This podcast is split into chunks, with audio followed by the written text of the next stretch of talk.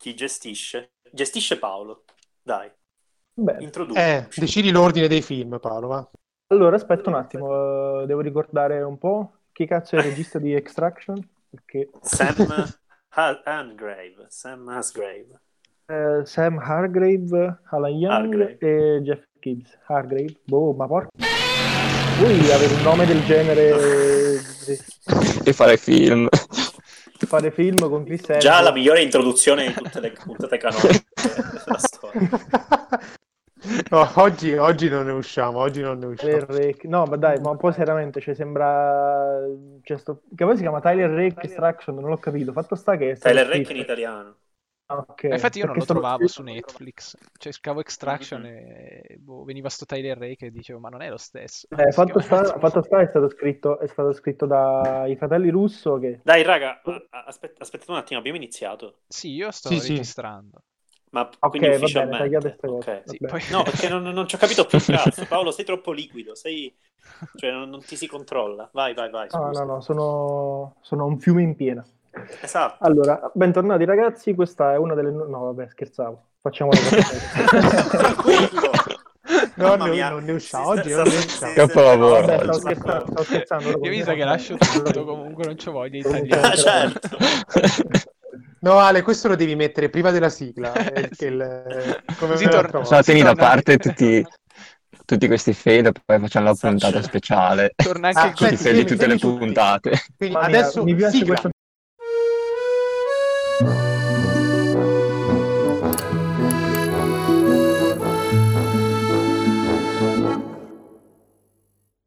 Bentornati a una nuova puntata del Salotto Monogatari. Questa puntata di oggi tratterà tre film, di cui due dei tre potete trovare su Netflix, l'altro potete trovarlo su YouTube tranquillamente. I primi due sono Tyler Rake in italiano, dal titolo in originale Extraction, film prodotto dai fratelli Russo e diretto da Sam Hargrave con Chris Hemsworth protagonista. L'altro invece è Tiger Tail, un film girato, prodotto scritto da Alan Young, mentre l'ultimo film è un documentario che tratteremo appunto sul salotto Monogatari. Si chiama Planet of the Humans, un documentario girato da Jeff Gibbs, prodotto da Michael Moore. Direi di passare già ad Extraction. E si trova su essendo- YouTube il documentario, aggiungerei. Sì, sì, l'avevo detto. Ah, ok. Ora cominciamo. Ale, Beh, ragazzi, cioè Ale sta palesemente tentando di, di Sì, sabotare. sì, Sabotare. Sta rosicando. non lo distrarre, Ale, dai. eh, Vabbè, scusate, scusate. No, direi- io direi di passare dalle chiacchiere meno serie a quelle inutili, quindi cominceremo direttamente con Io, io- io concludo le parti più, più- più importanti di questa discussione dicendo che Tyler Rake e Tiger Tail sono una simpatica assonanza. È vero, ma Infatti- infatti io sì. stavo un po', mi ero un po' confuso. Mi ero un po' confuso. Mhm, mhm. Comunque direi, di, come dicevo prima, di passare dalle chiacchiere meno serie a quelle inutili, quindi direi di cominciare direttamente con Extraction. E Mhm. direi del cominciare col dire che Extraction, disponibile su Netflix come anticipato già da prima, è un film che per certi versi rimarca quelle che sono le modalità con cui veniva mostrato l'action negli anni 80-90, cioè il classico eroe action ipermuscolare, i vari traumi, i vari tormenti. Quindi nulla di che. Passerei la parola a Marco che l'ha visto e non mi pare non. Grazie, grazie per... Paolo sta facendo una sudata, basta, riposati. Mia, ripasati. No, in, realtà sto, in realtà sto abbastanza tranquillo, più che altro perché non vorrei smerdarlo già da subito perché ho parecchie cartucce in serbo quindi No, noi siamo lucidi, siamo attenti, siamo posati. Allora, sto, sta merda di film che è del 2020, quindi è, è, è uscito oggi, giusto? Eh, prodotto dai fratelli Russo, cercano di, di riarrangiare l'icona Chris Hemsworth, dimenti- cioè, totalmente smemorati rispetto all'operazione che aveva fatto Michael Mann, che sicuramente eh, è stata fatta dopo che era stato realizzato Thor, quindi comunque già Chris Hemsworth godeva di una certa fama, visto in quel contesto sì che è veramente una ritrattazione di, di- di un'icona, di quello che è diventato un'icona hollywoodiana. Ma, eh, ma Michael Mann, diciamo, ne, ne parleremo in altre, in altre volte. Eh, Poi le- questo è, questo è un, un action, eh, sì, che dà quasi subito la sensazione del già visto. È eh, il protagonista che viene chiamato da, eh, da- non mi ricordo adesso se sono esattamente servizi segreti, comunque ci sono delle diatribe fra... in- Ok, esatto. E viene chiamato per salvare un ragazzino che è stato rapito dal capo della mafia, del, dei- dei- diciamo, dal, dal- dal boss dello spaccio di droga indiano. Il boss È poco lui- credibile dello spaccio indiano, lo precisiamo. Sì, sì, che, che uccide i bimbi. Ehm, che, che è, è- diciamo, è il figlio, e lui è il figlio, non ridere quando si parlano di bimbi morti, per favore. Infatti, infatti. È il, è il- è il figlio, è, il ragazzino è il figlio del, del boss del Bangladesh. Quindi c'è questo scontro di queste due fazioni eh, che si contendono evidentemente eh, eh, lo smercio di droga. Non viene, non viene tanto sviluppato questo aspetto perché viene sviluppato soprattutto il, eh, diciamo, il meccanismo con cui Tyler Rake, che è appunto Chris Hemsworth, cerca di, cerca di eh, eh, entrare. Sì, diciamo il focus è del- sull'azione, Sì, sulla esatto. storia. È molto Eh, questo- E sulla carta questo dovrebbe andare bene perché eh, non volevamo tante parole. Poi il, il- il peccato è che in realtà si costruisce esattamente come qualsiasi altro action, cioè c'è un'alternanza di momenti mini spiegoni e momenti più o meno adrenalinici e quindi alla fine è, è che è una cosa, diciamo che nonostante sia stato fatto Mad Max per dire di eh, di Miller o ci siano state anche altre operazioni, o viene in mente tutta la seconda parte di John Wick 3. Nonostante questo, eh, diciamo, certi film action non si vogliono prendere, non vogliono, non vogliono esagerare eccessivamente e quindi si, si vanno a, a intervallare l'azione, cosa che io soffro parecchio quando vedo questo genere di film, cioè ehm, ne va completamente dell'esperienza immersiva. Eh, il tentativo teoricamente è nobile perché cerca di, di inquadrare il personaggio facendolo interfacciare col ragazzino, a poco a poco si crea un, un legame, wow, assolutamente imprevedibile. Ehm, E, quindi, diciamo, viene fuori un po' della, della vita di Rake, ma, ma è una roba assolutamente pretestuosa. Lui che va a meditare sott'acqua buttandosi da, da un dirupo. Quella scena non eh, l'avrebbe fatta nemmeno qualche film precedente in cui interpretava Thor, cioè, quindi Sì, non esatto. vedo come lui abbia potuto farla facendo Tyler Rake, ma vabbè. No, eh, vabbè. In Thor fa altre cose comunque, eh, cioè non Sicuramente più credibili poi, tra l'altro. Ehm, oppure, oppure c'è il momento in cui appunto dialoga col ragazzino e, e- e si viene a sapere un attimo di alcuni precedenti. La sensazione è che lui dovrebbe dare, cioè lui dovrebbe dare la sensazione della, della macchina da guerra, che poi di fatto riesce effettivamente a, a, a sfangarsene in un sacco di situazioni, però eh, con, con quei tricipiti che sono probabilmente degli esseri umani impiantati a parte. Sono nel cast, cioè nei titoli di coda. tra Sì, sì, sì, esatto, tricipite 1, tricipite 2. Vabbè, sono in CGI i tricipi. Sì, sì. Mi. No, non si può capire, sono... sono- Sono due stuntman sono- attaccati alle braccia di Chris Hemsworth. Sono- Sì, sì, sì, sono, sono, sono Brood di Cronenberg, però sui tricipiti di Chris Hemsworth. Ehm, eh, va- allora, eh, giustamente diceva Paolo l'altro giorno che più che guardare a John Wick, nonostante qualche allusione ci sia, ma giusto perché è quasi inevitabile, Sì, sì. Ehm, Extraction guarda a, eh, a un filone che è quello un pochino più... ehm, e cioè a me, lui- tu hai parlato di The Night Comes For Us, che se non Sì. sbaglio è Come di direbbe Enrico, come direbbe Enrico, rientra in quell'ecosistema Netflixiano per certi versi, di guardare, Mhm. guardare un genere.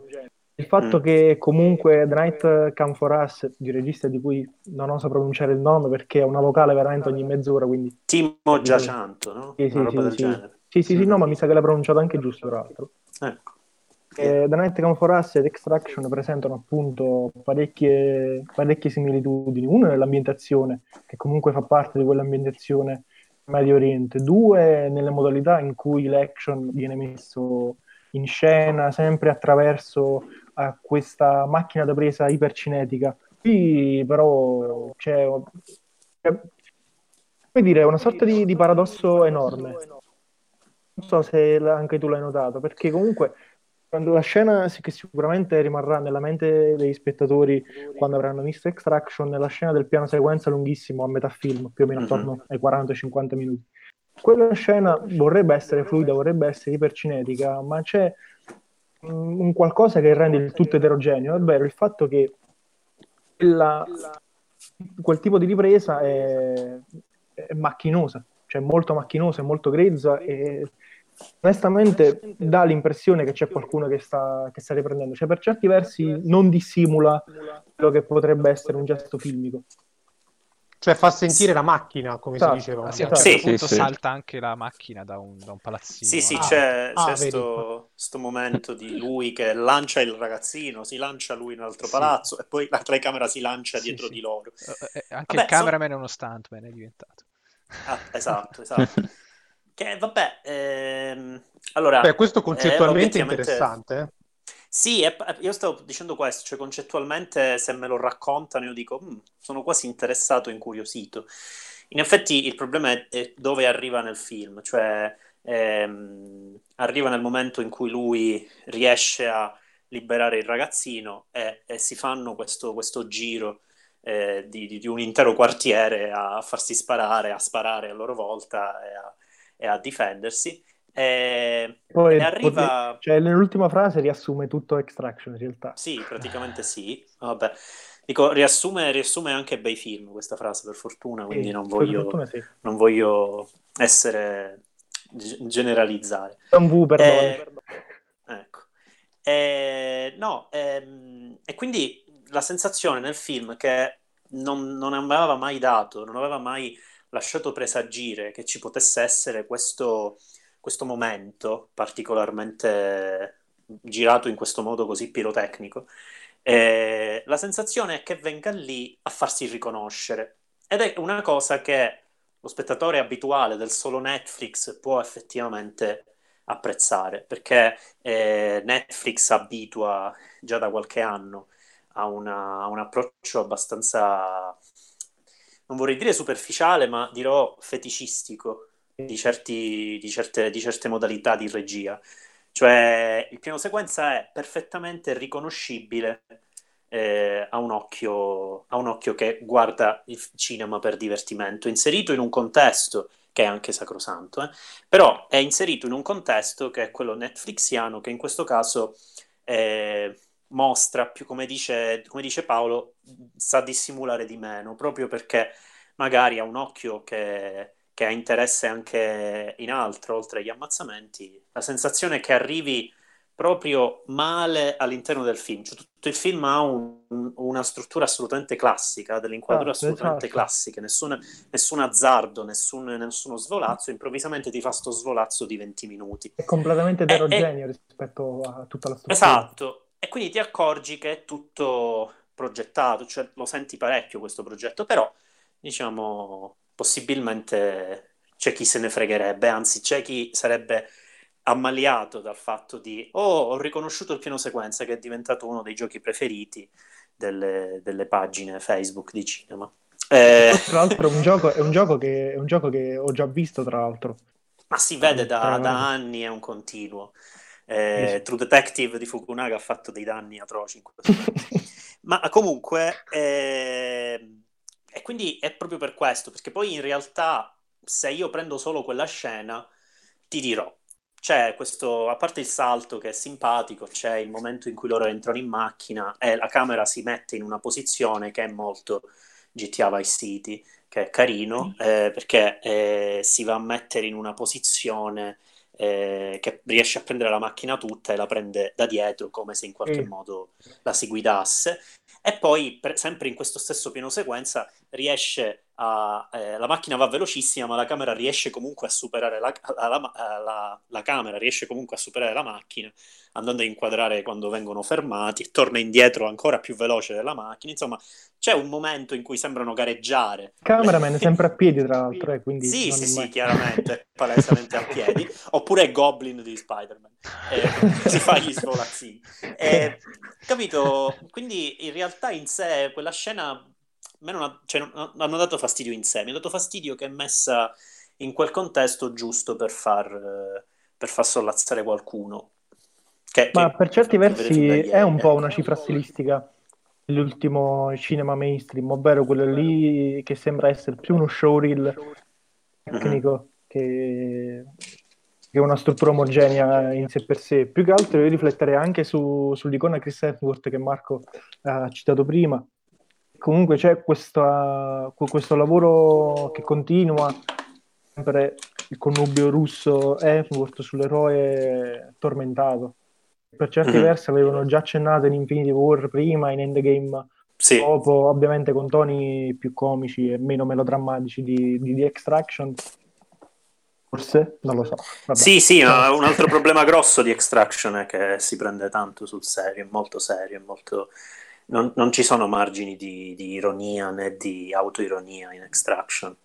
Almeno Strano per quello. Fa è fuori perché- dal tempo questa cosa, nel senso che i Sì. ma se- ormai sono già oltre quel livello, cioè se si Mm. sono autoparodizzati persino i miti del cinema action serio, tipo eh, Mercenari, appunto i mercenari, eh, e John Wick e tutto il resto, anche lì c'è tanto meta livelli di cose. E non si può pensare di fare un film d'azione che si prenda sul- troppo sul serio, cioè come ti viene in mente? Una roba... Io, io penso che se se lo vuoi fare devi, devi essere diciamo, un regista, eh, devi avere un concept dietro particolarmente forte, perché se prendi Chris Hemsworth o sei Michael Mann oppure devi un pochino pure cazzeggiare, invece no, qui Sì, non vero. cazzeggia mai. Io credo che Extraction Eh, sarebbe stato un film perfetto a cavallo tra gli anni 80 e 90, cioè tipo 87-88, quando questo filone andava forte, soprattutto nel cinema, nel cinema mainstream americano. Anche perché, come dicevi tu, in una conversazione privata, un film che per certi versi non se ne sentiva veramente il bisogno. C'è un film che sembra fuori epoca, come diceva Dario poco prima. Meno che innocuo, direbbe Simone Malaspina.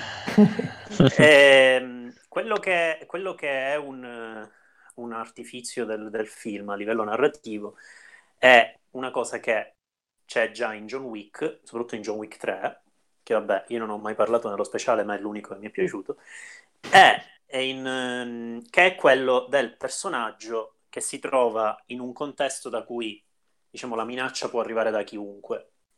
John Wick 3 è molto più fluido in questa cosa, cioè è effettivamente cioè, c'è un continuo, eh, una continua mitragliata, un mitragliamento di minacce nei Ma c'è un lavoro concettuale già ben preciso dietro rispetto Chiaro, poi c'era pure là, avete detto voi, c'era un pochino di parodia, c'è, sono tutte le allusioni videoludiche, eccetera. Extraction invece, esattamente come ho detto prima, nel modo in cui segmenta il ritmo, segmenta anche questo tipo di minacce. Ci sono dei momenti di, di- di pausa eh, che sono effettivamente dei momenti di pausa e secondo me il film non si poteva permettere. Ci sono invece dei momenti che sono eh, martellanti. E, e questa alternanza comporta che tutto, tutto si perda completamente l'idea di minaccia che può arrivare da qualunque luogo e che teoricamente, che teoricamente dovrebbe essere esattamente il- l'obiettivo di Extraction, perché lui viene aggredito, in parte che nel piano sequenza tocca qualsiasi tipo di edificio pubblico per essere aggredito, ma poi anche nel vicolo dei ragazzini, eh, Sì, sì, esatto. Tra l'altro, il finale, quindi Tra l'altro non ho capito perché Chris Hemsworth ce l'abbia con i minorenni nel film, vabbè, ma in realtà credo eh, Sam Hargrave ce l'abbia con i minorenni in generale, perché sì, c'è pi- qualche, c'è qualche problema dietro che però non che analizzeremo vengono qua. Però, però picchiati viene approfondito. una marea di minorenni nel film che, boh, credo... picchiati, gettati dai palazzi, sì è vero. Sì, sì, io, qualche- io ho un amico psicoanalista, facciamo uno special, lo Facciamo uno special su Eh, Sam potrebbe- I bambini, I bambini in Sam Asgrave e in Carpenter pure, perché anche lì c'è qualche problema dietro. Ah sì, certo. Pone sarebbe figlio di questo parallelismo. Sì, Anche nello esatto. Spielberg dello squalo, direi. Eh, sì, sì, sì. Eh, però lì, boh, non lo so, eh, Spielberg ha un rapporto ambiguo con i bambini da sto punto, perché è un regista molto da bambini. Aggiungerei anche Toxic Avenger della Troma. Vero, Eh. vero, vero. sì. Però la troma ha un rapporto complesso con, qual- con chiunque. eh, Con è una- Ma io direi anche con qualsiasi cosa. con, con cose, esatto, quindi è un altro, un altro discorso. Lo faremo uno special sulla troma prima o poi, spero. Ma sì, ma Eh, sì. ve- vedremo È bello, un po'. è bello che ci, ci- abbia fatto arrivare a questa decisione Extraction. Però sì, sì, non c'entra nulla. cioè. Esatto, non c'entra nulla, però l'avremmo voluto così, ecco. Eh, Della troma, sì. Della troma, extraction della extromation, extromation. Comunque, Poi, tra l'altro, eh, in, in questo mm. contesto, in questo contesto eh, c'è una scena all'inizio che poi in genere i primi 10-15 minuti del film sono per certi versi sempre un po' una dichiarazione di intenti di quello che lo spettatore andrà a vedere all'interno, all'interno del film. E c'è stata la scena della- del lancio da 15 km d'altezza nell'acqua dove Chris Hemsworth va a meditare. Personalmente mi ha fatto un po' ridere perché era estremamente parodistica, ma proprio come era costruita tutta la sequenza. E quindi mi aspettavo un film che per certi versi scherzasse su questi stilemi, scherzasse su questi cliché, un po' come faceva il terzo John Wick. Invece no, come hai detto tu brillantemente poco fa, un film che si prende tremendamente sul serio secondo me il difetto più grande del film, o uno dei difetti più grandi. Però, sai, già in quella scena, secondo me, si, si tradisce quasi subito, perché il fatto che poi si fermi a fissarlo un po' sott'acqua e diventi quasi un momento serio, Sì, infatti è quello, eh, a quello già si tradisce subito, cioè riferivo ti fa quello, tutta- infatti, esatto. ti fa il volo di lui a sorpresa che colpisce i suoi a- amici eh, maschi americani bianchi buttandosi nel, nel- nel- nel lago. Però poi alla fine diventa un momento serio e cominciamo a, secondo il regista, a conoscere il personaggio, che è un po'... insomma, che poi non serve a niente alla fine.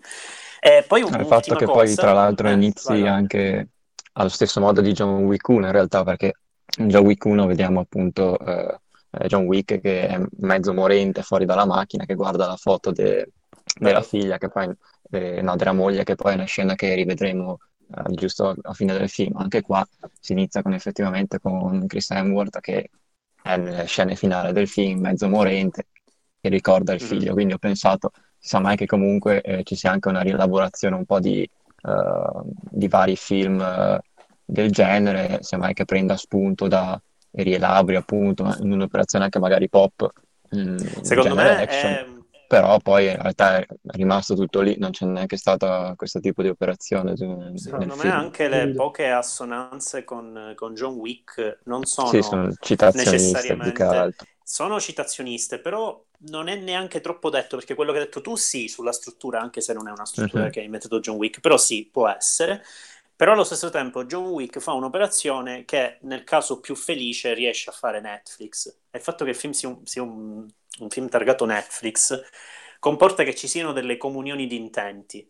Eh, per cui la, la mia sensazione è che questo il, il modo di eh, elaborare certe cose come lo fa, come lo fa John Wick, in realtà lo fa in maniere un po' diverse, ma comunque in maniere analoghe, certa produzione Netflix, e la fa specialmente serie TV, però non, non film Mhm. e la fa, eh, diciamo, eh, diciamo, a- a- andando a, a pescare da quello stesso interesse di Cioè, tu dici è la stessa- ricontestualizzare. È la stessa idea trattata in modo diverso, non è una citazione uno dell'altro. Insomma. E, diciamo, quello che ha detto Gianmaria rispetto alla struttura ci sta, anche se, ripeto, mh, facendo qualche sforzo, secondo me me lo ricordo qualche action che, che inizia e finisce a, a mo' di struttura così con, col finale e il film che è quasi un flashback. Però, però Beh, eh, diciamo, per, per esempio, già, per esempio, già The Night Come For Us comincia questa, questo tipo Ecco. di scrittura, per esempio.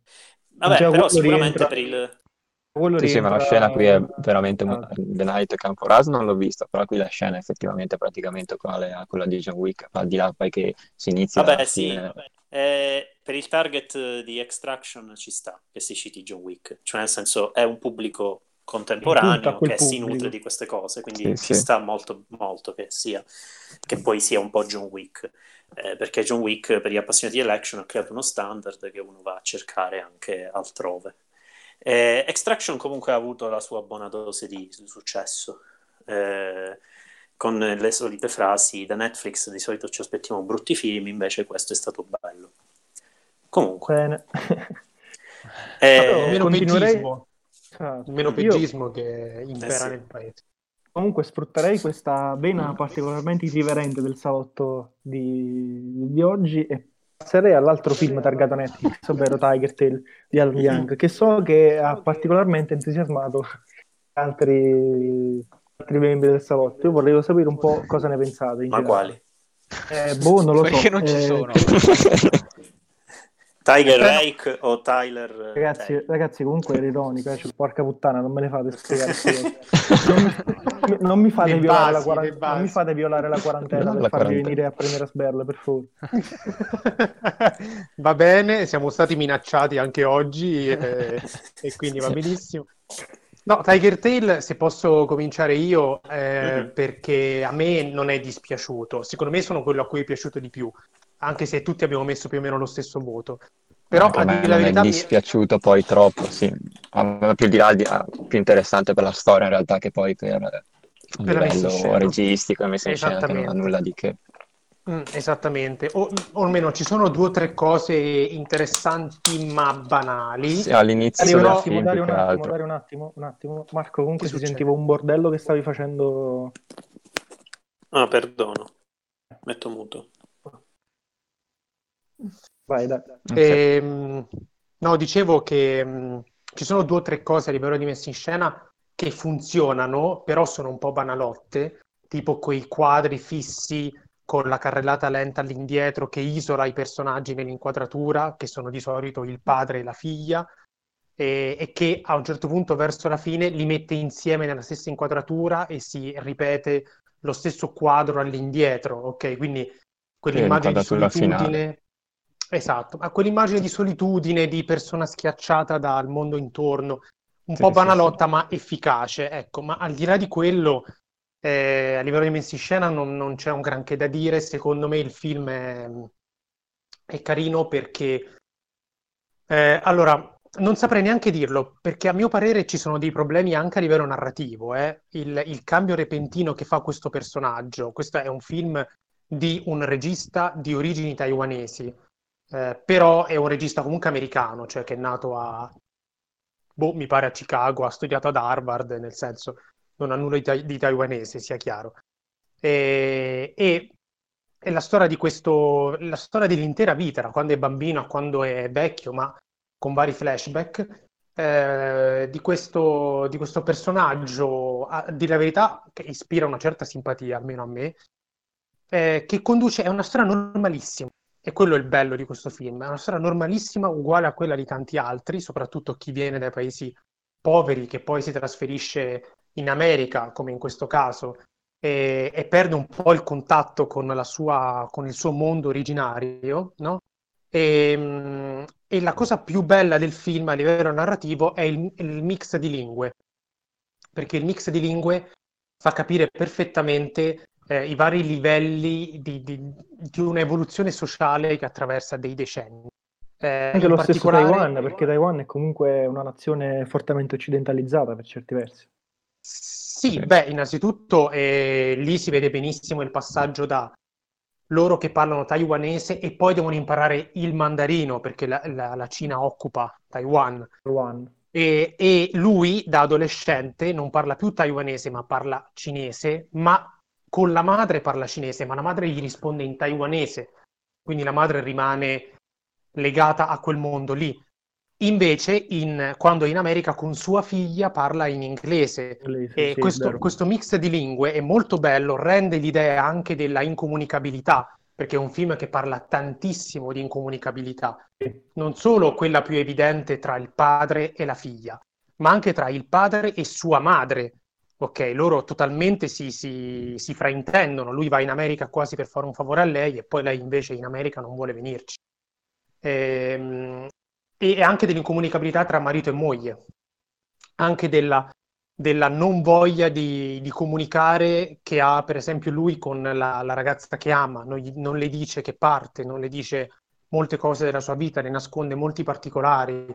Ehm, lui è un personaggio silenzioso, quando è adolescente è veramente simpatico e poi ha questa trasformazione inspiegabile da una scena all'altra, eh, che è, è comprensibile a livello sociale, cioè è una cosa che avviene effettivamente, però nel- a livello di messa in scena non è fatta ven- venire gradualmente, eh, per cui non si riesce bene a capire esattamente. Questo è stato il motivo, forse. Sì, il motivo è sicuramente economico, ok, però lui da un giorno all'altro totalmente cambia. È vero che ci sono delle, mh, dei riferimenti eh, perché lui dice sempre che vuole andare in America, ascolta musica americana insieme alla sua eh, ragazza. E mh, questa è la cosa anche varie icone americane, tra cui Faye Dunaway.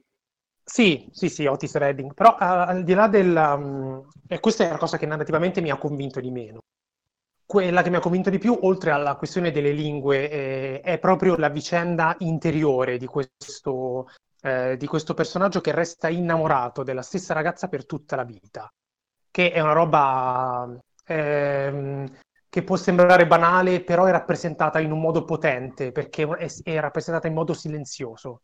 Ok? Non c'è nulla, non ci sono vesti stracciate, pianti eh, o cose del genere. Cioè, questa persona che ha, si è sposato per convenienza, un matrimonio triste, infelice, un paese che non è il suo, eh, quasi, quasi non, non vede neanche sua madre, torna solo per il funerale, rapporti pessimi con la figlia, nel senso proprio a livello di, eh, di, di- di- poca comunicazione, e in questo lui sembra proprio un tipico padre, ok, di una famiglia patriarcale che non è abituato a esprimere i propri sentimenti, infatti piange davanti alla figlia solo alla fine, quando tornano a Taiwan.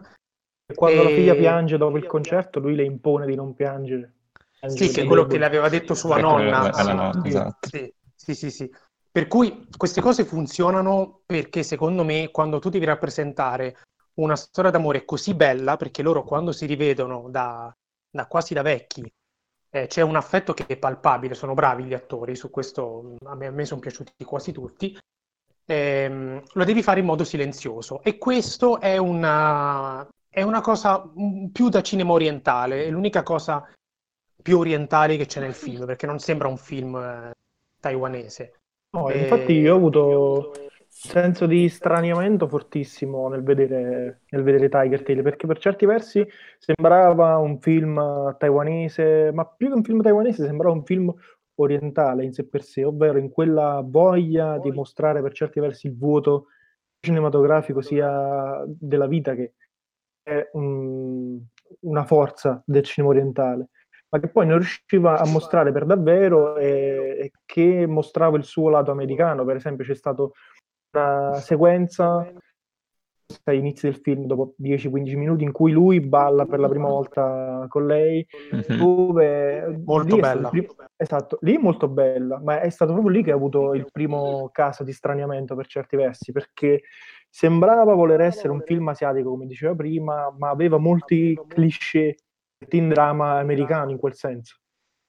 Però, però nel senso, io questo lo capisco, perché il film comunque parla anche di, ehm, di inquinamento tra culture diverse, ok?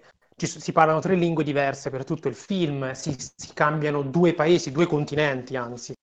E per cui ci sta anche, mh, però che dire, non... manca qualcosa, ok? Il- A livello... La, Vai, Marco. La cosa che mi ha meno entusiasmato del film è che tutto quello che dite voi è affidato alla scrittura e non, non Esattamente, solo- questo non l'abbiamo detto, solo- infatti. Esatto, ma non è soltanto la regia, secondo me, che è manchevole rispetto a quelle scelte più o meno ovvie che hai detto tu, ma anche il montaggio, cioè io sono fissato con questa cosa, ma il film non si prende il tempo che i suoi personaggi si meriterebbero. Non, No, eh, qualsiasi eh, salto che avviene fra passato e presente, che dovrebbe costruirsi sulla sottile e allusiva nostalgia, che poi diventa evidente alla fine, non è supportato da nessun tipo di studio di ambienti, che penso che sia una delle cose fondamentali per parlare di, di questo tipo di cose, di Viene scarto accennato, da un mondo viene accennato solo nel finale questo tipo di studio di ambienti che, che Eh, ma, ma neanche nel finale, e tutto il potenziale del finale è perso perché quegli spazi non li conosciamo davvero, cioè sono Oh, affidati allo sguardo del personaggio. E noi siamo, siamo portati a credere che lui sia affezionato a quei luoghi così per fede, per dogma, perché in realtà noi quei luoghi di fatto non li conosciamo. Quando lui alla fine, cioè alla fine si vede tutto quello che il film fa con le parole ma non con i fatti. Lui indica i bar dove avrebbe dovuto, dove, dove ballava con lei, ma il bar manco lo vediamo, sta nel fuoricampo. All'inizio, il primo incontro di loro due, per carità, vogliamo farlo in maniera poco spettacolare, va bene, però insomma i campi là ci sono, eh, fa- fammi capire un po' meglio eh, il clima che si respirava in quel, in quel momento, cioè visto che poi questo momento sarà abbastanza eh, sarà pregnante per tutto il resto del film. Ma lo stesso dicasi per eh, l'ambientazione americana che paradossalmente è anche meglio rappresentata.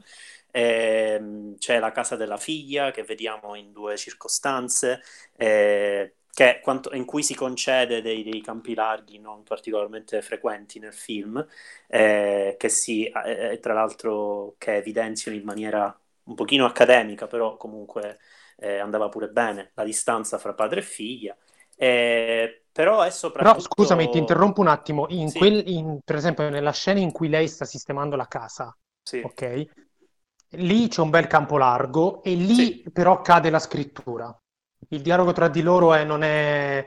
Mm, ecco, non mi è parso così... Cioè, capito? C'è sempre un momento di... Mh, mm, che, che, non funziona bene. Sì, per esempio, ecco, quello che manca, tu... c'è coesione, non c'è coesione tra regia e scrittura. Esatto, esatto. Mm. Per esempio, quello che hai detto tu è evidente nelle, nelle, due scene in cui, eh, in cui si vedono il padre e la figlia nelle loro case, ok? Mm-hmm. Ripresi, come ho detto prima, con quel eh, lentissimo piano sequenza all'indietro. E, mm-hmm. e in realtà secondo me o tu eh, ti fermi di più su entrambi, sì. ok? Proprio roba da cinema orientale vero, ti fermi mm. di più, me lo fai sentire di più, mi fai vedere meglio il luogo, come vengono Tra l'altro a Taiwan, invece, cioè, Taiwan sono maestri Invece sono, sono montati, sono montati in modo troppo veloce, ok? Quindi io mm. percepisco la similarità tra la condizione del padre e della figlia, ma non so qual è questa condizione. È proprio quello che dicevo prima, cioè gli orientali in generale al cinema sono dei maestri nel far, de- nel far deflagrare tempo e spazio, nel mostrare appunto questo vuoto della quotidianità ed è proprio qui c'è il secondo caso di straniamento che, che, ho avuto che corrisponde a quello che state dicendo voi, ovvero un'intenzione sicuramente di far deflagrare il tempo, di mostrare quel tipo di vuoto e di prendersi degli spazi che poi in realtà il lato, tra virgolette, americano il regista non, non, non tende a mostrare, ma poi certi versi sarebbe anche, è anche un po' banale dire il lato americano. Ma, ma, come, ma, come, vi avevo detto io, cioè lui va considerato un regista americano, ok? È totalmente irrilevante che sia uscito da un utero taiwanese, è nato in America, ha studiato in America, e semmai la cosa, se si può provare a fare una lettura positiva del film, la cosa interessante è semmai proprio questo, che quello che lui non riesce a fare è esattamente quello che noi vediamo all'interno del film. Cioè, alla fine il modo in cui lui non riesce ad approcciarsi esteticamente a livello di messa in scena con il paesaggio taiwanese è, è, proprio, è proprio, dovuto alla, alla, rottura culturale di una però persona che... Però è un processo che... inconsapevole, cioè lui non si Esatto, esatto, esatto. Cioè, però è interessante il fatto, lui, lui eh, racconta la storia di una persona che eh, emigra Potrebbe in un altro lui paese... Esatto, emigra in un altro paese e perde, o i suoi genitori, meglio, emigra in un altro paese e perde la sua identità e, e, e questo lo si vede nella, nella messa in scena un po', un po' lacunosa, soprattutto sulla parte taiwanese. Il discorso che ha fatto Marco sui luoghi, secondo me bisognava farlo meglio anche perché ci sono parecchi luoghi che meritavano di essere ben rappresentati, perché il film comincia in una risaia. La casa della nonna, la casa in cui va a vivere con la madre, la casa tristissima in cui va a vivere con la moglie e, casa, e le case super lussuose che hanno loro da adulti una volta che sono... E, e c'è anche questa ascesa tra questa specie di proporzionalità inversa tra felicità e benessere materiale, ok? Per cui questi spazi aperti quando lui è un bambino ed è poverissimo e, e queste, questo spazio opprimente, chiuso, anche se lindo, pulito, eh, pieno di, di, libri, di vasi, di, eh, di, elettrodomestici, quando lui è adulto e ha praticamente sprecato la sua vita. E... Ma poi è un discorso, il discorso di Marco è calzante non solo quando si parla di, di nostalgia, ma anche quando si parla di, degrado, quando si parla della distruzione dell'idea che lui si era fatto dell'America, perché quando lui arriva la prima volta sul suolo americano e va nella casa in cui è costretto ad abitare nei primi tempi, cioè il degrado di quella che sembra la periferia americana, mostrata... Sì, quei, quei, muri scrostati, la casa esatto, gialla. Sì, poi basta, sì, cioè ci sono du- uno o due ambienti... Eh, ma lui, lui lì fa un campo totale che ti fa vedere quanto fa schifo quella casa. Basta. C'è un silenzio di, di, loro due, fine. Ma cavolo, invece... Mh, mm, cioè, punzecchia su quel punto lì, no? Esatto, esatto, Perché esatto. Eh, sarebbe stato così fantastico. Come, così come anche il rapporto tra la moglie e la, la tizia taiwanese che conosce in lavanderia, che palesemente eh, insomma, è un po' responsabile anche della, di questo matrimonio fallito in parte, e non è abbastanza sviluppato anche a livello di scrittura. Ecco un'altra cosa che non mi... Eh, cioè mi, mi dà l'idea di un film che avrebbe potuto essere una bella epopea familiare di tre ore e mezza, con ritmi orientali, Esatto. Esatto. e con, Sì. persona- con una miriade di personaggi sviluppati bene, meglio, e, sarebbe stato meglio, indubbiamente. Io avrei preferito, perché ci sono Sì, un sacco di possibilità c'è- inespresse. non c'è neanche una gestione così incredibile delle linee temporali, perché anche la prima linea temporale era effettivamente interessante, ma è stata in- cioè, durata due o tre minuti. Anche il fatto che lui vedesse i, i genitori morti, che tra l'altro è una cosa che eh, si ritrova in un altro film di Netflix, sempre taiwanese, che è Asan, cioè questa è proprio produzione taiwanese, anche lì in una scena c'è eh, effettivamente la visione di, di un morto, quindi c'è anche questo piccolo parallelo che probabilmente farà parte anche del loro retaggio culturale, magari. Il problema è che appunto queste linee temporali non vengono sviscerate, secondo me, con delle tempistiche adatte, c'è troppo un dislivello tra, tra, tra le tre linee, insomma. E... Ma io, diciamo, Vabbè, vai. percepisco del...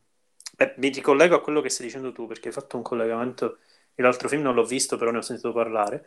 Però in generale c'è da parte degli Stati Uniti una introduzione nel- nei circuiti indie, soprattutto perché è quello in cui possibilmente hanno più spazio, delle, delle culture estremo orientali e del modo in cui interagiscono con quelle occidentali.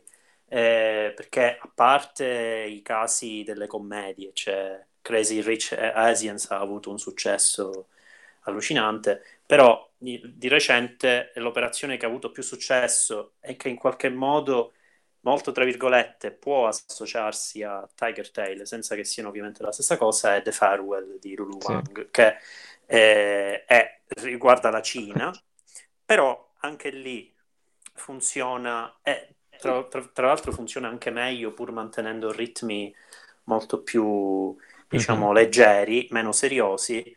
Eh, funziona meglio l'utilizzo non solo degli spazi, perché eh, lei che va in Cina e no, to- poi è nella sua casa negli Stati Uniti, poi torna negli Stati Uniti, insomma lo avverti lo scarto, ma eh, nel rapporto fra i personaggi. Cioè c'è il, anche, il discorso, anche in relazione sì. alle- al personaggio con una cultura che non gli appartiene, secondo me è trattato anche Esatto. molto meglio in The Farewell questo. Eh, il rapporto con, con la nonna in The Farewell Mhm. è una cosa che è vero, è molto fatta perché gli occidentali la capiscano, però è, è comunque orientata, cioè percepisci quella dose di, di Oriente, che non è necessariamente Mhm. esotismo, è fascino nostro per le cose diverse, ma è quella che è. E No, senso percepisci di quella famiglia dose più che altro. Esatto, che qui non, invece non c'è, proprio perché sì, può essere perché il personaggio perde que- quei ritmi e perde quelle, quelle sensazioni, però allo stesso tempo le vive con una nostalgia che il film cerca di costruire eh, su aspetti che non sviluppa, come abbiamo detto. Quindi, insomma, eh, Se- secondo comunque- me questo regista eh, dovrebbe fare quello che hanno fatto i, i registi italo-americani della nuova Hollywood, cioè quelli nati in America, figli di immigrati ma nati in America. Cioè raccontare un po' di più l'America con, con degli occhi diversi, Sì. piuttosto che tornare a un paese che non conosce molto bene, è evidente. mm. Eh, non perché No. noi vogliamo insegnare Taiwan a, un taiwanese, però eh, a livello di messa non, non, Non c'è nulla. ti chiami pure Young, non puoi far finta di niente. Eh. Eh. L'altro, forse l'uni- l'unica cosa che si accomuna con il cinema taiwanese degli anni 80-90, di, non so, di Audi, di Yang, è appunto eh, quella leggera trattazione de- del Taiwan e della sua evoluzione storica e delle evoluzioni eh, Però è ha in fatto. filigrana, come hai detto tu, Eh, eh, perché appunto, nella- eh, perché ma ti dico, i, i primi 30 minuti secondo me sono i- la parte più, più interessante del film perché questi aspetti erano più, più trattati, appunto. C'era appunto una visione dell'evoluzione storica del Taiwan già da- dalla colonizzazione eh, dell'imperiale cinese, poi a, insomma, è passata mm, una decina d'anni, insomma, sono arrivati all'incirca gli anni Ottanta, che erano quelli che, che erano trattati appunto nei film di Yang o di Hao, dove la parte dove lui è adolescente, dove si vedeva appunto questa fascinazione per, per l'America, che poi eh, ha avuto anche contatti con, col Taiwan contro il comunismo in quegli anni, quindi si vedeva appunto questa eh, influenza americana ed era secondo me discretamente interessante. Poi, come hai detto tu prima, il discorso della lingua che si evolve nel film, secondo me questi erano punti interessanti, però poi si vanno, si vanno perdendo Si nel perdono. tempo e, e questa forza che è del cinema di Taiwan, quindi trattare la storia del Taiwan è sempre stato un loro punto fortissimo, e appunto quello de- della famiglia, de- dell'alienazione. Sono cose che sono accennate all'inizio, potevano essere interessanti, ma poi, ma poi si perdono. Rimangono ecco, il l'argomento messaggio del passa. film. Guarda, Il messaggio eh, passa, Sì, cioè sì. Esatto. eh, cioè, ci si vede questa- questo, questo cambio economico-sociale e di parallelo... No, dicevo che il messaggio passa perché si vede questa evoluzione economica, sociale del paese e di una famiglia e però in parallelo il- l'immobilismo emotivo di, di questo personaggio che in realtà si, si chiude sempre più. E, e quindi questo messaggio passa, però lascia un, un po' più freddi e meno anche eh, interessati gli spettatori perché non- a livello formale non, eh, non esce poi così fuori, ok? Cioè, ci vai a intuito, alcune cose le, le percepisci ad intuito, guardi un po' gli ambienti, guardi alcune caratteristiche dei personaggi, ma poi a me personalmente alcune cose hanno commosso molto, però sono proprio episodi singoli, ok? È un Eh, film sì, che sì. sicuramente fa dei tipi di ricatti emotivi per certi versi, quindi ci sta... Può Sta anche essere, dello sì, spettatore io, io ci cado sempre con tutte e due le gambe su queste cose, soprattutto Ah, cose a livello di sensibilità romanticone. questo, cioè, molto Sì, sì, sì, personale, certo. insomma. Certo, Sì, però poi- ecco, sì, è inespresso, senza dubbio Sì, ma inespresso. poi c'era anche questa cosa interessante, secondo me, del fatto che lui va in America per una sua scelta, cioè non gli è stato imposto da nessuno di andare in America. Anche Sì. l'idea di, un- di- di fare questo matrimonio combinato, alla fine se lo sceglie tutto. E questo discorso qua della- di- del fatto che tutto quello che avviene a- nella sua vita, il, il suo modo di vivere sia in- in- praticamente co- causa sua, perché alla fine se l'è scelto lui, questa, questa cosa qua non viene tanto approfondita nel film, cioè viene buttata lì tanto per, ma poi dopo non viene Ecco, hai detto, hai detto una cosa interessante, perché? Perché eh, io mi sarei aspettato che si puntasse il dito come al solito sulla società, ok? Per cui uno dice, vabbè, lui ha fatto questa scelta perché le condizioni sociali, la fabbrica, che sicuramente fanno parte della scelta, però non sono messe così in risalto e questo potrebbe essere una cosa positiva perché per una volta si fa un film dove la gente va a finire nella merda per responsabilità individuale, non perché è colpa della società. Sarebbe carino ogni tanto fare dei film del genere. E questo film, in teoria, mentre io lo vedevo, ho pensato la stessa cosa che hai detto tu, Ale, però neanche questa cosa è espressa bene, Eh no, infatti. in realtà. E l'unica scena forte in cui un pochettino, per- però eh, ha ragione Marco, è una questione di scrittura anche lì, anzi quella scena è girata proprio male, secondo me, e quando lui rientra a casa e la moglie gli dice voglio il divorzio, sei una persona di merda, fondamentalmente. E secondo me quel dialogo non è girato bene. A livello di scrittura, però, è abbastanza potente perché comunque è il, è il momento in cui lui viene messo davanti alla, alla sua pochezza di, uo- di uomo, al, a- all'ominicchio che è diventato agli occhi degli altri. è vero. Eh, però anche lì, ripeto, a parte che non, non- non mi piace a livello registico quel pezzo, non è, è comunque una cosa marginale. Ecco, la scena è carina anche per, a livello culturale perché si vede come lei sia più entrata di lui rispet- rispetto a lui ne- eh, nell'America, visto che lui considera lei comunque con- nel ruolo tipico della donna orientale perché le dice tu, de- tu sei quasi soggiogata a me, nel senso il tuo scopo è quello.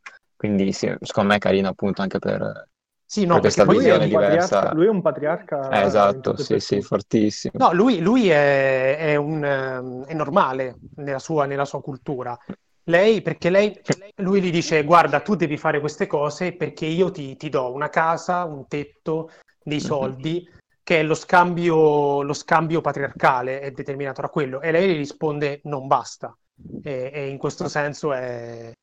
È un po' cioè, paradossale anche. anche perché, perché lui era quello che voleva più di tutti andare in America, però resta, è quello che più di tutti poi resta legato alla cultura sua taiwanese, un po' sì, un sì. controsenso della sua persona.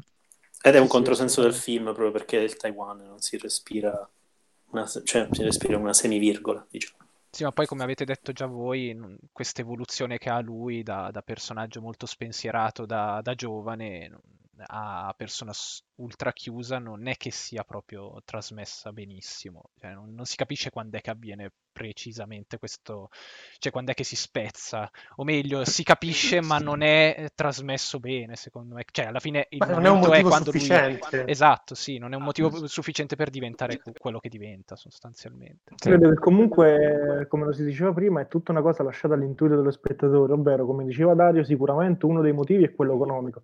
Altro è il fatto che comunque lui sia arrivato ad un'età abbastanza avanzata e si sia reso conto che abbia buttato la vita con una donna con cui lui non voleva starci, che poi nel momento in cui lui eh, rivede, diciamo, il suo primo unico amore, ritorna a parlare con la figlia, ritorna a fare quei piccoli gesti di quotidianità con, con più amore per certi versi, accompagnati anche un po' da questa colonna sonora che tenta di trasmettere un po' quello che provano i personaggi. Gli ritorna la voglia di vivere, insomma. Io l'unica Eh, cosa poi- che mi sento da dire è che, di dire è che que- questi difetti che abbiamo detto ehm, sono dei difetti a livello cinematografico, ok? E sicuramente il cinema non è la realtà trasposta in immagini, cioè non è semplicemente quello. Se lo fosse il film sarebbe perfetto, perché io sono sicuro che esistono milioni di persone che hanno questo paradosso, questa contraddizione nella loro vita, queste decisioni che non hanno, che non Ah, hanno sì, senso, che probabilmente il averne. 70% de- de- Sì, se tu, se tu vedessi la vita di una persona srotolata così, a un certo punto diresti scusa, ma perché? Ecco, il, il punto è che un film non è semplicemente la vita di una persona srotolata, ok? Ci deve essere anche un- una- un'idea di, di mettere in scena, se no non ha senso. Eh, per certi versi destrutturerei una frase di Hitchcock che dice che il cinema è la vita senza tempi morti. Direi sì, ha ragione, ma se io voglio del cinema con dei tempi, con dei tempi morti, quindi prettamente asiatico, prettamente orientale, voglio che quei tempi siano effettivamente morti, cioè non voglio che Ma non mi ricordo quale, quale regista rispose a Hitchcock con per me il cinema sono i tempi morti. Eh, c'è, un regista Boh, che so- so- risposto solo. Antonioni può dire una roba del genere. No, che mica solo lui, c'è, c'è proprio una schiera di... Beh, di non l'ha detto, ma l'ha fatto quasi Ozu, come abbiamo detto anche in puntata. Lo stesso Chiamali morti. lo stesso stesso Tsai sì, sì. Ma a me sta venendo in mente che forse è un'intervista di Tarkovsky questa. Mm. Eh, Potrebbe Tarkovsky essere, sì, perché la- in modo caustico anch'io, dicendo, forse. Sì, sì, dicendo ma la vita è, i film sono la vita e i tempi sono i tempi morti e basta. Ecco, questo era. Comunque, bene, dai, ragazzi, passiamo al E un'altra cosa sul film, a voi è piaciuta l'inquadratura finale che quando c'è la tri- quando loro vengono inquadrati attraverso due finestre, creando quindi eh, tre piani che sembrano ricordare anche i tre piani temporali de- su cui è Eh, strutturato il film? Piaciuta come, come il- idea per chiudere il il- film? A me mancava il luogo, cioè il Eh, luogo sì. non mi sembrava di conoscerlo, quindi non ho provato niente. Cioè, Diciamo, era, era una, era una casa distrutta come tante alla fine. A me è sembrato Sì. più un vezzo, a me è sembrato più un vezzo registico per certi versi. e Se circoscritto al vezzo registico e quindi a quella scena singolarmente, sì, potrebbe essere una bella scena. Se inserita nel contesto del film, eh, quoto quello che dice Marco. Sì, eh, d'accordo anch'io, sì, sì. Cioè, potenzialmente una- è una bella una l'idea, scelta- però sì. È una scelta di testa, è una scelta di testa. Molto Sì, sì. Eh, Colpo di testa. Va bene, passerei al documentario. È il documentario prodotto da Michael Moore, Planet of the Humans, di questo Jeff Gibbs. Eh, il docu doveva essere presentato a un festival, non mi ricordo quale. Ovviamente il festival causa Covid non è, non è potuto avvenire, hanno rilasciato il documentario su YouTube sul canale di Michael Moore. Ma eh, Ehm, ti, ti- ti interrompo subito. Il- quando parla della pre- del, del film che, che ha avuto la sua premiere alla fine, secondo te a cosa si riferiscono? Alla diffusione online o a una presentazione che effettivamente c'è stata? E probabilmente c'è stata, ma sai che non lo so perché il, tu- Mm. quello, quello che si legge è che il film doveva essere presentato quest'anno a un festival di documentari, ok? Può darsi che sia- abbia avuto una premiere precedente, non lo so. Eh, sì, sì, perché comunque ha avuto delle cosa. risposte, mi pare. C'era, c'è- nel- nelle Eh, didascalie per alla fine avere ci sono delle reazioni... risposte, delle reazioni di alcuni che vengono citati nel documentario. Quindi In ogni Sì. caso, in ogni caso metteremo il link del film eh, nei vari posti in cui condivideremo Sì, la puntata. certo. In realtà il canale del YouTube del Salotto è iscritto da ieri al canale di Michael Moore, dopo che abbiamo visto il film. io- E Michael Moore, iscri- quindi Michael Dove Moore trovate il iscriviti- film? Michael Moore iscriviti al canale del salotto, punto. Sì, ma lui già iscritto, ma scrive, vabbè, lasciamo perdere, poi lo invitiamo. E se, se entra nel podcast, non so se... Comunque, Sì, si eh, deve fare eh, delle esatto. selezioni. Delle un selezioni momento body shaming in realtà. Detto questo, il, il, ehm, il- il documentario è, è- è- a, a me allora ci sono tante cose da dire secondo me Eh, l'intento del documentario è quello di informare su un aspetto delle politiche energetiche eh, mondiali che non viene mai affrontato. Cioè quanto sono effettivamente eh, naturali saluta- cosa voglio dire naturali cioè nulla. Eh, salutari o positive le cosiddette energie rinnovabili. E, e per la prima volta, almeno è il primo che io vedo, che mette il dito su questo tema in maniera anche abbastanza forte, soprattutto nella seconda parte picchiaduro su alcune figure, tra cui Al Gore, che eh, notoriamente è una specie di... è un simbolo, un'icona dell'ambientalismo americano, quindi picchiaduro su, non sui soliti sospetti. Ehm, Detto questo, il, il film quindi vuole parlare di, di questa tematica. Secondo me ha, ha molto poco a che vedere con il modo in cui Michael Moore avrebbe girato questo film. Quindi Gibbs lo- l'ho visto come regista abbastanza sé, tranne appunto verso la fine. Ehm, perché all'inizio la butta molto sull'esistenziale, il rapporto dell'uomo con la morte, quanto le persone effettivamente pensano che l'umanità possa continuare a vivere o a consumare in questa maniera. Addirittura fa un'intervista a uno psicologo, a uno psicologo sociale, e parlano di queste tematiche qui. Eh, Michael Moore non avrebbe mai fatto una roba del genere. E c'è anche una certa cura nell'immagine, soprattutto nei paesaggi, eh, che è notevole perché questi paesaggi sono meravigliosi. Sono alcuni paesaggi che sembrano usciti da Stalker di Tarkovsky, alcuni paesaggi hanno ricordato da un film di Malik. Esatto, a me alcuni passaggi, soprattutto quelli in cui venivano in quadra delle cave, si faceva il discorso sul carbone, eccetera, eccetera, in- ha ricordato parecchio un documentario belga, mi sembra del 1918, che si intitola Il Borinace, poi in ogni caso metteremo nella descrizione puntata, che per certi versi ricorda per ehm, paesaggi, appunto per bellezza di paesaggi, quella potenza visiva che restituisce il documentario, che purtroppo restituisce a tratti. In effetti il- mi aveva colpito all'inizio perché ehm, è una cura per, per l'immagine che è molto lontana da quella del documentario politico d'inchiesta che va eh, in America. E, e anche il modo, l'approccio delicatissimo che ha Gibbs, che non è eh, eccessivamente egocentrico come Moore a livello di, di presenza scenica. E, mm, e ha questa delicatezza soprattutto qua- nei momenti in cui parla con, con- con questo ragazzo che è un assistente universitario che si occupa di climatologia e, e cose affini e che gli spiega qual è il problema delle cosiddette energie rinnovabili. Ehm, per cui in questa prima parte, quando parla con gli esperti, quando eh, cerca di... proprio si vede che lui è curioso, sta cercando di capire qualcosa senza una tesi eh, prestabilita. Secondo me questa cosa si Esatto, perde nella esatto, seconda esatto. parte in cui tira fuori il lato un po' alla Moore, quindi un po' grillino, eh, oddio la Monsanto, le banche, eh, non si capisce poi perché le banche non dovrebbero finanziare un- una qualunque industria energetica, però vabbè, Arriva finirai per farci censurare tutti, basta. No, vabbè, cioè non capisco quale sia il problema, non ho capito, so- mettili tu i soldi allora. Ma comunque, il, cioè, è, è, è, è, proprio come se fosse prendo il riflettore, lo punto su nemici del popolo riconosciuti tali sull'internet e dico guardate, questo è il problema.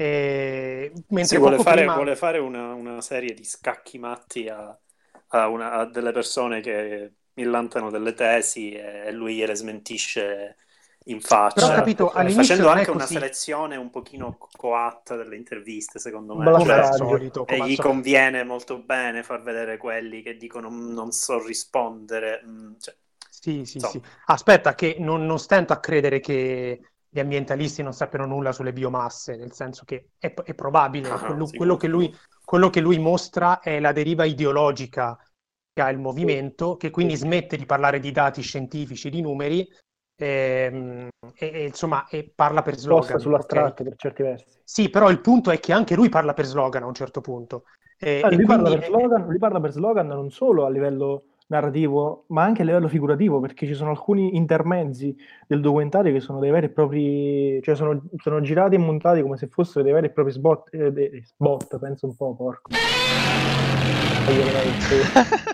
Godzilla, torna, È tornato Godzilla. Ritorno. No, eh... nel senso sì, è vero, hai ragione, anche se alcune scelte, tipo quel montaggio velocissimo, tipo dove fa vedere... lentezza dei 40 minuti del film. Sì, sì, sì, dove, dove fa vedere le, le, tutte, le tecniche, tutte le tecniche con cui vengono, viene estratta energia cosiddetta pulita. Quando, viene, quando fa vedere la, eh, l'edificazione di tutto il, il, centro con i pannelli sì. solari. Esatto, a me ha colpito guarda... parecchio quello che dice su Tesla, perché io ammetto comunque di essere abbastanza ignorante, quindi mi aspettavo che per certi versi Tesla facesse un tipo di politica industriale che puntasse miglioramento della condizione climatica. Però, ambiente, eccetera, ma vedi, eccetera. quello è il punto. Nel momento in cui l'ha buttata... paradosso, sono rimasto un po' sconcertato, però ammetto di essere ignorante e di non avere i mezzi di parlare del film, forse, di parlare di... Sì, però aspetta un attimo. Allora, a me, a me va anche bene che lui mostri alcune cose in questa maniera, ok? Perché comunque dietro un documentario di tipo sociale c'è un esercizio di retorica visiva che si deve fare, perché comunque tu vuoi portare avanti una posizione. Non è, è impossibile guardare tutti i punti di vista della questione, ok? Il problema è che c'è quel sottile confine che secondo me, per esempio, Moore ha passato varie volte e anche di, di mm. tanto. C'è quel sottile confine in cui smette di essere un, um, un'inchiesta e diventa una mezza propaganda. Lui si mantiene, si mantiene abbastanza bene fino a un certo punto. Eh, per cui mi va bene che tu usi degli espedienti retorici tipo il montaggio velocissimo delle tecniche di estrazione dell'energia pulita, tra mille virgolette, e mi, mi va benissimo. Però poi eh, fai lo stesso gioco, dopo che hai preso per il culo Al Gore, perché quello fa, fai lo stesso gioco di Al Gore, ok? Ci sono sempre queste immagini di la, la, la, la, bilancia con da un lato i lingotti e dall'altro il pianeta, il pianeta che pesa di più, queste cose che si vedono ogni tanto in qualche scena. Eh, sì, okay, sì lo, sta, lo, stai criticando, ma al contempo sei un po' in quel meccanismo là. Eh, ok, a un certo punto c'è l'intervista anche velocissima a Vandana Shiva, eh, che sembra che Vandana Shiva dica cose giustissime, ma certo quando dici cose vaghe sono sempre giustissime. Il, ehm, quindi, cioè, fai delle domande anche a lei, no? Perché sono ampiamente sì, interpretabili. Perché cioè, capito, Ponzecchi anche lei, se no è troppo facile. Per cui quello che esce fuori è sempre che ci sono i... cioè il messaggio finale è Ragazzi, gli, gli ambientalisti si sono venduti a, al capitale, questo è il messaggio finale. Eh, in realtà la cosa è più complessa, come spiegava anche l'esperto, è proprio difficile produrre determinati tipi di energia e, e bisogna accettare che in alcuni casi sono il paradosso, compromessi... anche quando si spiegava il paradosso della Germania per certi versi. Sì, certo, certo, che poi, ripeto, a livello di contenuto informativo dice delle cose che io e sicuramente anche tutti gli altri spettatori non, non sanno, a meno che non sei proprio un esperto del settore. Eh, però finisce sempre un po' nella trappola Moore di, di puntare il dito contro eh, i capitalisti. Il capitale contro i repubblicani. Sì, va bene, ok. Sì, esatto. Eh, contro i democratici. di lui, che... non, può, non può non farlo. Eh sì, sì, diventa un po'... Bah, però detto questo, alcune scene sono efficaci, la scena finale è veramente molto efficace, molto triste. Eh... E soprattutto che per certi ti... versi ha ricordato eh, per come è stata messa per come è stata messa in scena come è stata presentata, quindi completamente decontestualizzata e completamente inserita a sorpresa all'interno del film, mi riferisco a quando la, quando la macchina sega e trita pianta plurisecolare ah, sì, che sì, stava sì. nel deserto. Cioè, uno mi ha, mi ha, messo una tristezza, mi ha colpito come fosse tipo la morte un personaggio a cui si è affezionato in uno slasher qualunque.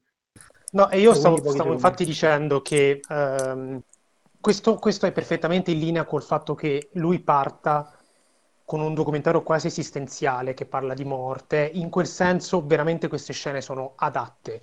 Eh, ti dà l'idea di un problema più grande di te che non, che non puoi risolvere in poco tempo e ti dà l'idea di, della fine di qualcosa, ok? Senza essere eccessivamente apocalittico, e anche questo è positivo però poi alla fine sei soddisfatto perché ha puntato il dito contro una persona che non sei tu e il problema è suo.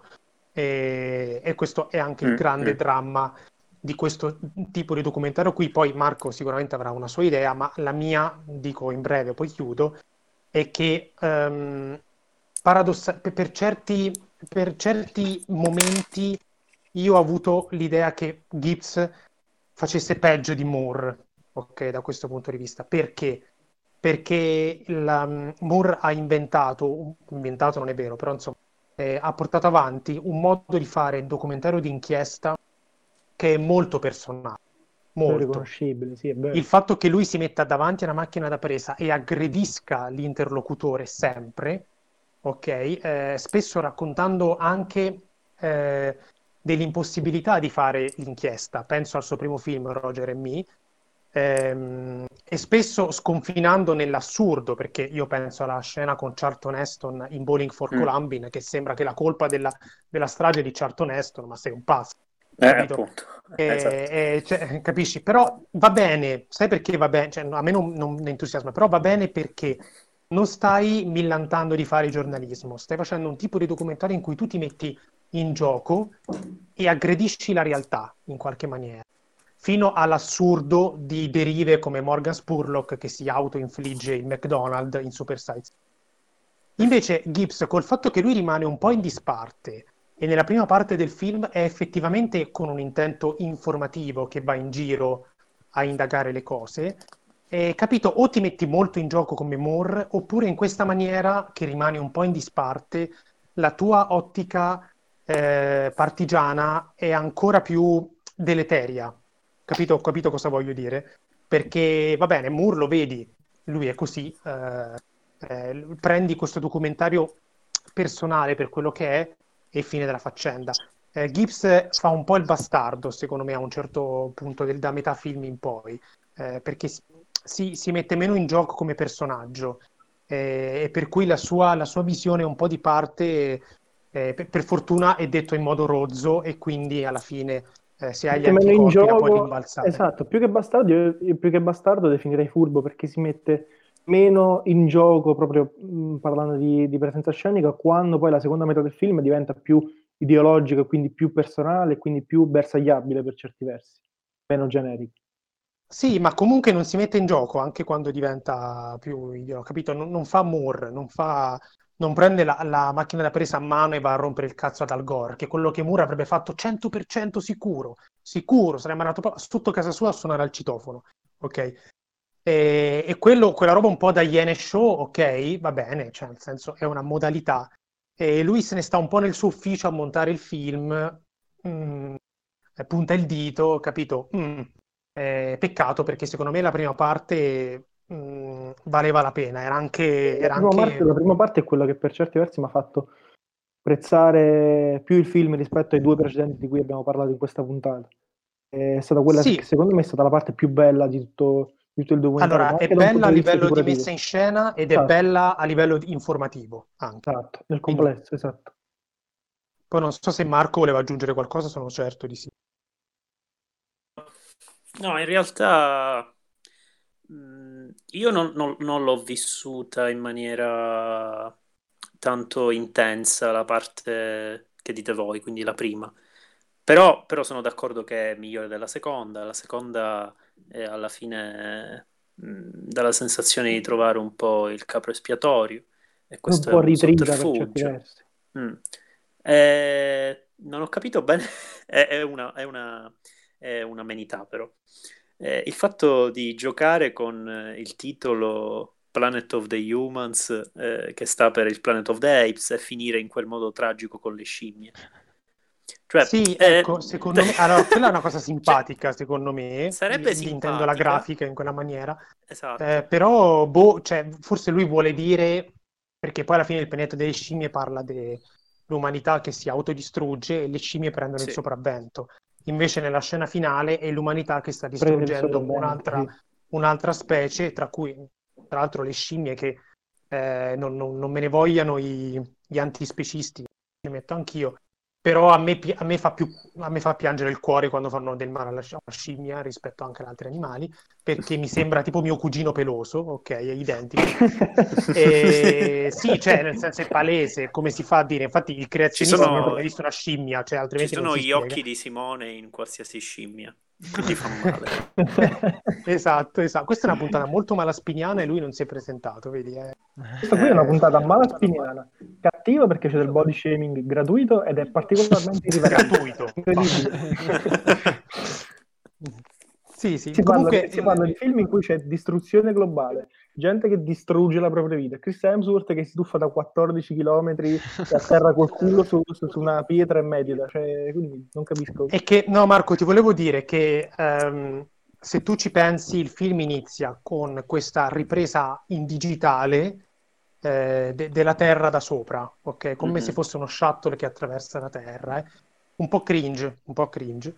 E, e questo, questo collegamento col titolo che fa riferimento al film Planet of the Apes, tra l'altro a proposito di numeri di Bacon, tra l'altro il film originale con Charlton Heston che è in Bowling for Columbine di Michael Moore, c'è tutto eh, eh, meta meta cinema. Number 23, vabbè. Eh, capito. Eh, il numero di Lococo di Michael Moore dopo lo guardiamo. Eh, in, in ogni caso, Eh, in ma non ogni lo caso sanno sì, però ci gli sono... Eh, Sì, perché non sanno, egg, non si eh, prima questa e non... link- Eh, vabbè, ovviamente gli linkiamo spoiler. anche i monocazzari. È il salotto cinematic podcast. Eh, Sì, no. esatto. Eh, In- sì, comunque ha ragione Marco, cioè c'è questa, neanche io ho capito bene qual è il... Perché poi il film in sé, in sé, le parti che mi sono piaciute di più sono quelle paradossalmente più scherzose, nel senso tutta la parte della, della ripresa accelerata e anche nella seconda parte, la seconda parte è salvata soltanto da- da- dal ritmo, che è piuttosto, che ha un sarcasmo che eh, a livello diciamo ideologico, eh, no ideologico scusatemi, comunque a livello politico se vuoi è abbastanza discutibile, esattamente per i motivi che hai detto tu e io sono d'accordo, però mh, sopravvive grazie a un, a un ritmo che, che- che- che- che- sfrutta un po' dell'ironia, che è una cosa che Michael Moore comunque fa pure, eh, in certi casi meglio, in certi casi peggio. Ehm, Sì, sì. Per cui non ho capito, eh, proprio per questo, cioè c'è un aspetto mh, ludico. Io guardo a quello perché eh, diciamo è uno dei pochi aspetti di natura propriamente cinematografica che mi è sembrato di intercettare in un film che è giustamente sacro- in maniera sacrosanta tematico e illustrativo. Ehm, però appunto mh, questo aspetto ironico non, lo- non- non ho capito in che senso poi eh, fare quel finale che- in cui ci sono le scimmie e il, e il titolo è un riferimento a- al pianeta delle scimmie. Quindi Perché il sono finale è tragico, non è per niente ironico, Eh, esatto. No, no, che, infatti, che più che, altro, e più che altro sono ancora, sono ancora più in disaccordo, sono ancora più in disaccordo perché il finale, per quanto possa essere potente, per quanto possa essere drammatico, non è piaciuto particolarmente perché lo trovo abbastanza eterogeneo con tutta la struttura del film documentario. Perché comunque il film dura un'ora e 40 e per un'ora e 35, tranne gli ultimi 5 minuti in cui sono occupati dal finale, appunto, eh, presenti un problema in modo più o meno strutturato, parli di, di questo problema in modo più o meno complesso e risolvi il tutto, tutto il film con un finale che per certi versi può essere semplicistico per quanto veritiero, ovvero gli uomini stanno distruggendo il pianeta. Benissimo, ma Sì, non- no, però guarda che... No, no, ci sono... No, no, ci sono indizi per tutto il film, cioè è pieno di queste cadute emotive, per questo io dicevo che alla fine fa, fa la stessa cosa che fa Al Gore quando, quando mostra i grafici ridicoli sui lingotti e la terra. Eh, esatto, cioè, cioè, eh, cioè per tutto il film questa cosa e anzi io perdono proprio il finale perché lo preferisco sul finale piuttosto che eh, durante il film mi hai, eh, mi, mi hai punzecchiato con delle tirate emotive qua e là e hai, hai poi alla fine il, il messaggio finale è eh, il capitale sta, sta fraintendendo le, le, intenzioni degli ambientalisti e non intervisti mai un esperto che si chieda sì, ma le cose come le dicono gli ambientalisti si possono effettivamente fare esatto. o forse bisogna trovare una via di mezzo? Perché è sempre questo il punto. Eh, a me ha dato l'impressione che quando il problema stava per, cioè stava per essere srotolato, no, perché non credo che un problema possa essere, essere srotolato in un'ora e quaranta, però nel momento in cui stavi facendo, cioè tentavi di rendere, di spiegare il problema nella sua complessità, ti rifugiavi nel luogo comune, nel semplicismo più assoluto. Cioè, a me questo ha dato fastidio. Sì, per... no, diciamo che alcune cose io le perdono per il fatto che sono dovute ai limiti che ha proprio il genere del documentario d'inchiesta in sé. Ok? E che quindi quando tu lo affronti hai dei limiti, come, come quando affronti qualsiasi altro genere. Eh, perdono un po' di meno le, le, tirate invece che sono proprio maliziose, ok? Eh, cioè, le, le, le puntate di dito esplicite. Eh, però... Beh, io comunque nelle puntate di dito esplicite eh, non credo non ci sia stata la mano di Moore, o meglio, consiglio di Moore. Ma mano, o... nel senso, forse hanno semplicemente le stesse idee. Alla fine Moore è un, è un opinion leader, eh? cioè un sacco di, di sì, americani sì, sì. per mano intendevo proprio, de, que- intendevo proprio della quella, sinistra comunque... alla Sanders, per intenderci, si riconoscono sì, molto nelle... Comunque Moore per certi versi è una figura abbastanza, per quanto non, eh, non condivida molte, molte, delle sue opere, non abbia un impatto che su di me comunque è una figura abbastanza forte in questo, in questo genere, quindi a volte dato l'impressione... Ecco, la cosa, la cosa, positiva rimane che gente come Moore e Gibbs eh, si fa delle domande, ok? Anche su, eh, su cose che loro ritengono, eh, loro ritenevano positive, perché comunque in questo film c'è una una tirata d'orecchia dal gore micidiale, se vi ricordate Fahrenheit 9-11 è l'opposto. Eh, era palese che Moore è stato un sostenitore di Al Gore, ok? Ehm, però, mh, quindi quando meno si fanno delle domande, è, è quella, quella, parte di eh, classe politica americana che si fa delle domande, ok? Eh, e questo dall'altra parte non c'è, va detto. E più che altro Quindi, piacciono le domande che almeno si questo sì, infatti, le domande che si cosa positiva. meno le risposte che si danno per certi versi. Per... Questo è giustissimo, però ripeto, dall'altra parte le domande neanche ci sono, per cui... Beh, ma io, io cioè ora questo è, è, coming out puro, io l'altra parte nemmeno la considero, quindi... Ecco, appunto, perfetto. Possiamo chiudere così. Eh?